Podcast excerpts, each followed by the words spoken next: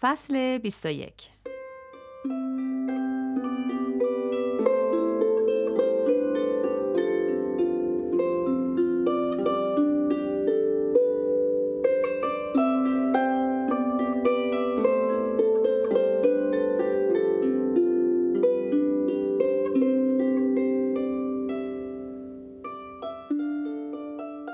بربر کوتاه قامت و کوسه دو عدد سطل جیر را بر دو سر چوبی آونگ کرده بود تا آب بکشد.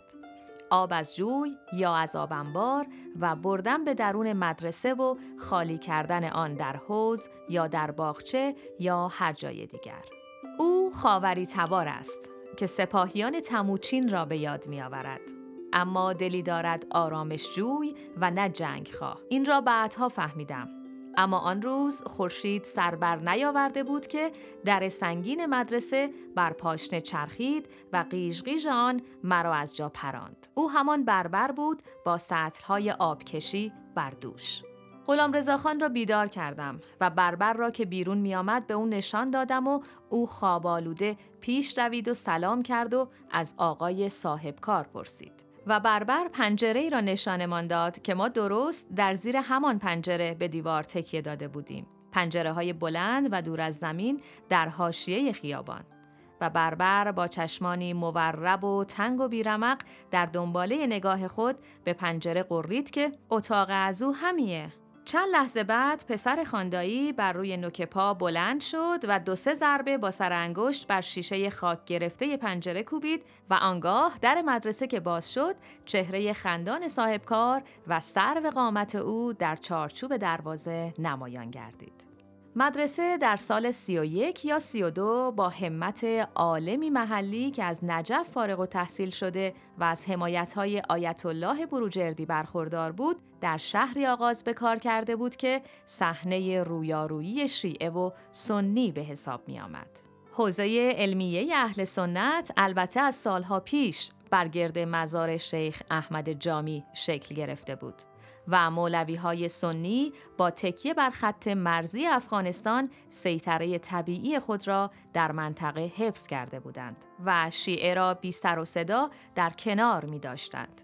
اکنون حاج علی توسلی همان عالم محلی با بهره از جوانی و وجاهت و گشاد زبانی آمده بود تا بلندگوی جبهه شیعه باشد و مدرسه را با نام مهدی کتیبه کرده بود تا در ایده ها و اندیشه های خود از امام زمان بهره گیرد. همان که طرف مقابل آن را کم دارد. و توسلی نجفی در مدتی کوتاه شوری درافکنده بود که انگار خیمه در صحرای کفر زده است و انگار مهاجری است که سنگ بنای مسجد شجره را در یسرب می‌گذارد.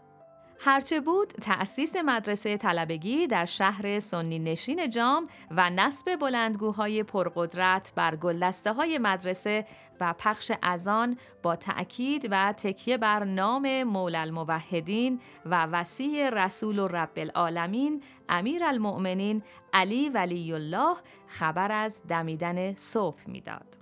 صبح دولت شیعه اشری در منطقه فروبسته حاکمیت خلفای اربعه من با معرفی صاحبکار طلبه همشهری خیلی زود با پسر رئیس مدرسه همدرس و هم مباحثه شدم و امثله و شرح امثله نخستین بخش های کتاب مستطاب جامع المقدمات را در خدمت سید بلخی به تلمز نشستم. این که مرا از مدرسه ابتدایی برداشته بودند و برخلاف میلم پرت کرده بودند به مدرسه طلبگی و حلاوت بازی با همسالانم را از من باز گرفته بودند همچنان بر دلم سنگینی می کرد. اما در بلعیدن درس و جلو رفتن استعداد شگفتی داشتم. یعنی که در قیاس با دیگر بچه طلبه های مدرسه پیشرفتم در کار زبان زد بود.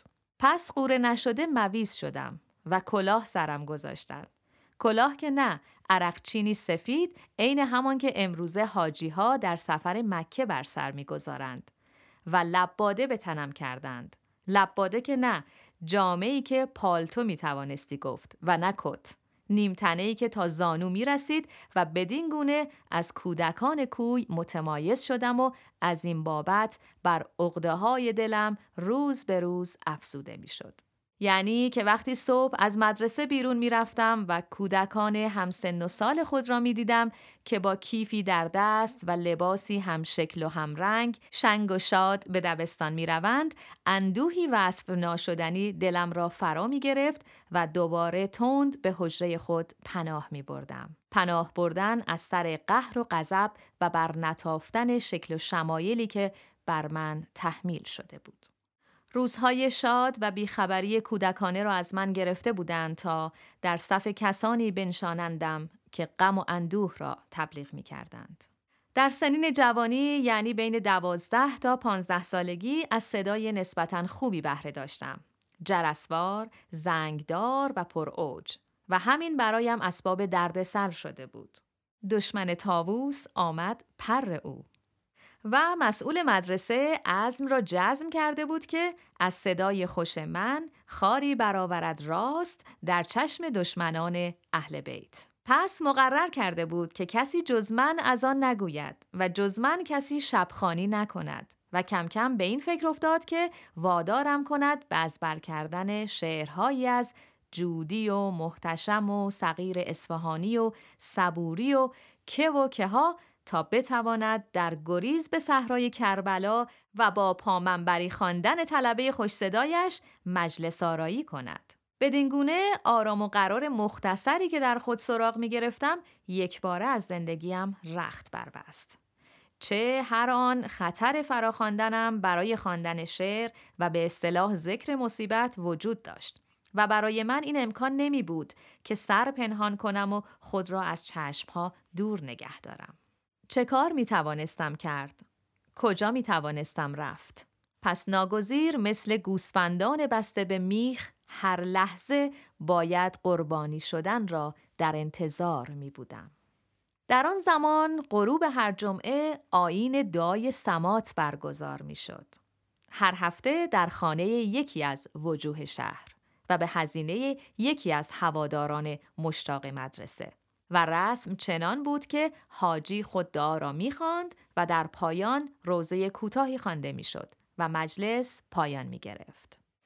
یک روز جمعه حجت الاسلام مرا فرا خواند و گفت غروب امروز مراسم دعای سمات در منزل رئیس پست و تلگراف برگزار می شود. به نظرم رسید که وقتی من دعا را تمام کردم و رسیدم به آنجایی که می‌گوید اللهم مرحم موتانا و سلم مسافرینا و عد دیوننا و عجل فی فرج امام زماننا این آخری را دو بار تکرار می کنم و در نوبت سوم که چراغها هم خاموش می شود تو شعری را که از حفظ کرده ای یعنی همان انتظار فرج را بخوان. من حاجی را بسیار دوست داشتم که محبت بسیاری به من ابراز می داشت. در همان حال نوعی ترس از وجنات و ابهت او هم در دل می داشتم و به هر دو دلیل خواسته او را پذیرفتم و همراه او و کل طلبه عصر جمعه به منزل آن صاحب منصب اداری رفتیم که خانه بزرگی داشت در حاشیه شهر. و به نظرم شام را هم پس از مراسم دعا باید در همانجا می بودیم.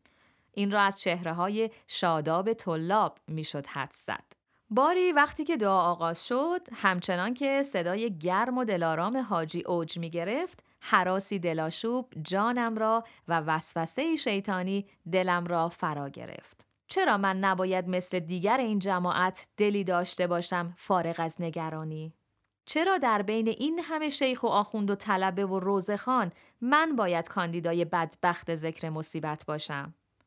چرا اگر لغمه آبگوش در فرجام کار خواهند داد باید زهرم شود؟ اصلا من آمدم درس بخوانم نیامدم که روزه بخوانم. نیامدم که پامنبری بخوانم. نیامدم که آواز بخوانم. این دیگر چه جور شانسی است که هنوز سر از لاک در نیاورده ای باید در اندیشه شکارت باشند؟ و در همان حال که این فکر در سرم افتاده بود عزم را جزم کردم که برخیزم و راه فرار در پیش گیرم. هرچه باد آباد فرار کردن از این شعر خواندن در حضور صد نفر که بهتر است و آهسته از جایم برخواستم و از در اتاق زدم بیرون. کسی متوجه هم نشد. دعاخانان صدا در صدا عبارات دعا را بعد از حاجی تکرار می کردند و دلها و چشمها اسیر دعا بود تا اجیر کار من. و دعای سمات به خر موسا سعقا رسیده بود که از در حیات هم بیرون آمده بودم. در واقع در حیات در انتهای خیابان به بیابان گشوده می شد. و در آن دورها پرستوی خورشید را می دیدم که پر به کوه کشیده است و پرتو نارنجی آن بر دیوار کوتاه باغچه ای تابیده است که در جیغواره ای آن سوتر بر یک دستی بیابان هاشور زده بود. کجا باید می رفتم؟ حتی راه بازگشت به مدرسه را نمی‌دانستم. سر و زبان پرسشگری هم نداشتم که راه و چاه را بپرسم و بدتر از همه پرنده ای حتی در گوشه بیابر شهر پر نمی‌زد. دوباره به مجلس دعا هم نمی‌خواستم برگردم. مانده بودم حیران و سرگشته و باز دلهوره و ترس و نگرانی که الان است که حاجی دعای اصلی را به پایان برساند و برسد به عجل فرج. او چند بار این جمله را تکرار خواهد کرد و بعد که ببیند از من خبری نیست چه کار خواهد کرد و من بر این خلف وعده چه برهانی خواهم داشت. دلم و دستم و زانوانم آشکارا می لرزید و خورشید دیگر در میانه نبود. بادی دم سرد وزیدن گرفت و خاک و خس و خاشاک را به بازی گرفت. در این میان به دلم افتاد که اگر سگی، گرگی، روباهی در این حوالی باشد و حمله کند چه کار بایدم کرد؟ تند خود را به دیوار کوتاه و نسبتا پهن آن باغچه رساندم و به دیوار برآمدم. درخچه های کوتاهی در آن سوی دیوار از دم باد تکان می‌خورد. تکان خوردنی تداعیگر حرکت دست جمعی جانوران موزی. به نظرم یک ساعتی و دو ساعتی روی همین دیوار راه رفتم و قصه خوردم و لرزیدم و نزدیک بود از پا درآیم که پرتو فانوسی در آستانه در خانه رئیس پست ظاهر شد و صدایی از تقبل الله و اجرکم اندالله بلند شد. از دیوار پریدم و در سایه روشن زمین های خالی خود را به گوشه جمعیت رساندم. صاحب کار را دیدم و در او آویختم و به او گوشزد کردم که حالم خوش نبوده است. دلم پیچ میخورده است و آمده بودم بیرون و بالا آوردم. و بعد حالیش کردم که همینها را به رئیس مدرسه هم بگوید و تا برسم به مدرسه آنقدر عقب کشیدم که به چشم نیایم اما قطع داشتم که در عین حال هنوز از چشم استاد نیفتادم